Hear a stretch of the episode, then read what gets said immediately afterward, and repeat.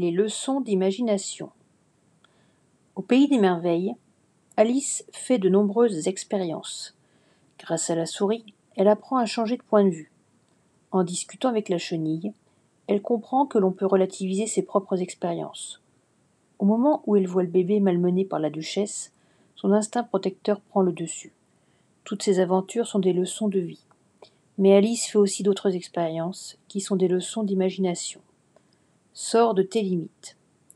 Alice a de l'imagination car c'est une petite fille. Tout ce qui nourrit son imaginaire lui fait plaisir et la ravit. On s'en aperçoit dès les premières lignes. Le lapin blanc l'enchante et en même temps il l'enlève à son monde. Ce sont bien les deux significations du mot ravissement. Autrement dit, pour elle, un imaginaire suffisamment riche est un ravissement. C'est en cela que le pays des merveilles puise sa force. Il va satisfaire pleinement son besoin d'image, et il va lui en apprendre.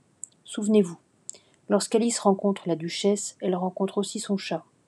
Elle le remarque parce que le chat sourit. Elle avoue n'avoir jamais vu de chat de la sorte. La duchesse lui rétorque sans pitié qu'elle ne sait pas grand-chose. Ce n'est pas très gentil de la part de la duchesse d'avoir dit cela, mais en même temps ça témoigne d'une autre réalité.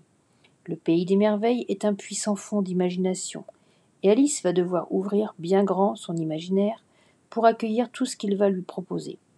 La leçon continue avec le lièvre de Mars. Lorsque le Loir raconte une histoire, Alice se montre dubitative et même critique face à certains détails.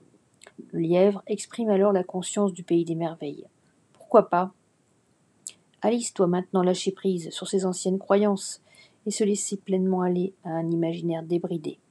En faisant cela, elle aura vraiment atterri au pays des merveilles.